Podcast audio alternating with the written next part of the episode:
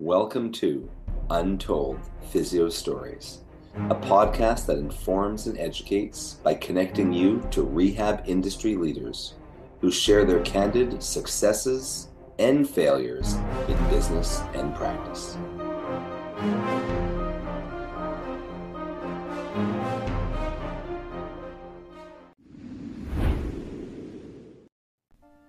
This episode of Untold Physio Stories is sponsored by Edge Mobility System. Edge Mobility System is your online site for everything a PT, OT, DC, MT, ATC, or fitness pro would need. Get certified in blood flow restriction therapy or training online. Check out our full modern manual therapy seminars, ISTM toolkit, Edge suspension trainer, portable tables, and more. Untold Physio Stories listeners can save 10% by going to edgemobsys.com. That's E D G E M O B sys, S-Y-S dot com slash untold to save 10% off their first purchase. Edge Health and Tech Solutions. We do websites that work for you and give you an edge over the competition. Did you know that you have less than 10 seconds to capture someone's interest in your website before they click away? How about the fact that most people are accessing your website from their phone? Save thousands and get a fully mobile, appealing, and SEO optimized website linked to your social media, email list, and Google My Business. All for one low price and no monthly fees. Why not keep doing what you do best in your business and allow us to handle the tech side? Let's get started. Find us at edgehealthandtech.com. Welcome back to Untold Physio Stories podcast. I'm one of your hosts, Dr. E, with Modern Manual Therapy, Edge Mobility System, and our online four month mentoring program, Modern Rehab Mastery. And one of my faculty members and uh, co host is Dr. Andrew Rothschild with uh, Modern Patient Education. And of course, we have to mention that if you haven't checked it out already and you're a physical therapist or a PT student or someone just interested in rehab in general, you got to check out Movers and Mentors, a new book that Andrew and I are featured in with uh, PTs who are probably way more famous than both of us. And uh, we're both honored to really be in it. Oh, yeah, absolutely.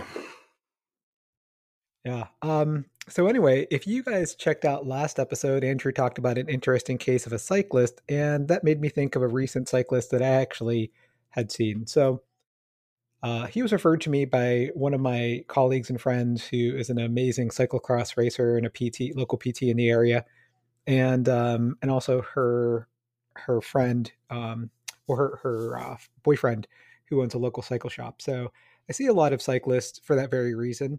And um, this guy, five years ago, had an insidious onset of really dramatic and ultra painful great toe swelling. Um, he did, I don't really think he tried much PT, but he went on several courses of both antibiotics and anti-inflammatories.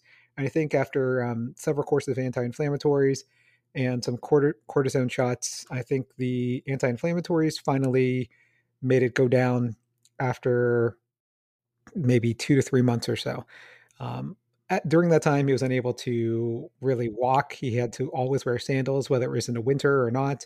Um, and this just also happened again insidiously uh, five years later, which, as of the time of this podcast, was probably like maybe September or October 2021 so he presented to me and um, he was telling me this in his history so i expected when i saw his toe that it was going to look like what i call fred flintstone toe which if you're old enough uh, you know when fred gets his like whatever foot run over it's always like big red and pulsing which is also what i thought felt like uh, when i actually had a gout attack on my honeymoon oh wow yeah uh, they actually ruled out gout this time, and I did ask him what his diet was. Um, but he's already plant based and uh, a healthy plant based at that. Because some people who are plant based just eat like whatever fries and stuff uh, and chips.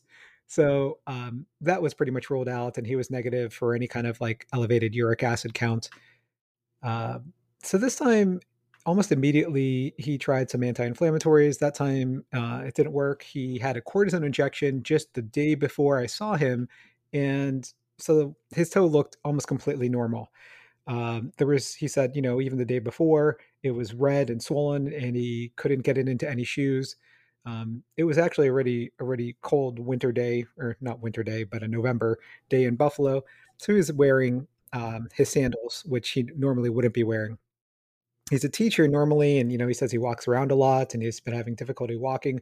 But at the time he presented to me, a lot of the pain was gone, and he mostly had some soreness and um, some limited range. So when I assessed him, you know, one of the only big differences, and it's it was actually a very minute difference that I could see, other than um, some decreased great toe plantar flexion and decreased great toe um, extension, was that he had a very very minor valgus. And you know, I asked him if his toe was always like that, and he said, yeah, for as long as he could remember.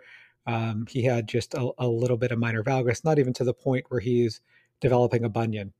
So when I went further, you know, on into his history, both five years ago and recently, I asked him if anything changed about his training or about the event or um, about his equipment, and he said, "Yeah, you know, for whatever reason, there's this one pair of cycling shoes that he wears that it has a really narrow toe box, and he wore them five years ago, and he also wore them just recently."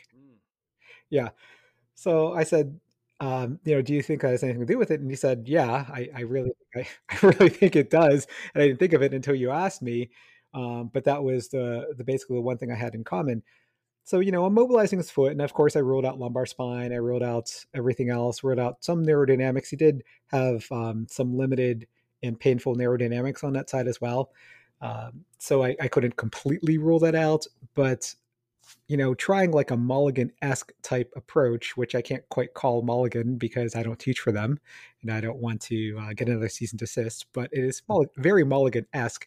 I just uh, straightened out his toe, which we're again, we're talking like less than five degrees, and then flexed and extended it. And that made any of the end range repeated loading in plantar flexion completely pain free.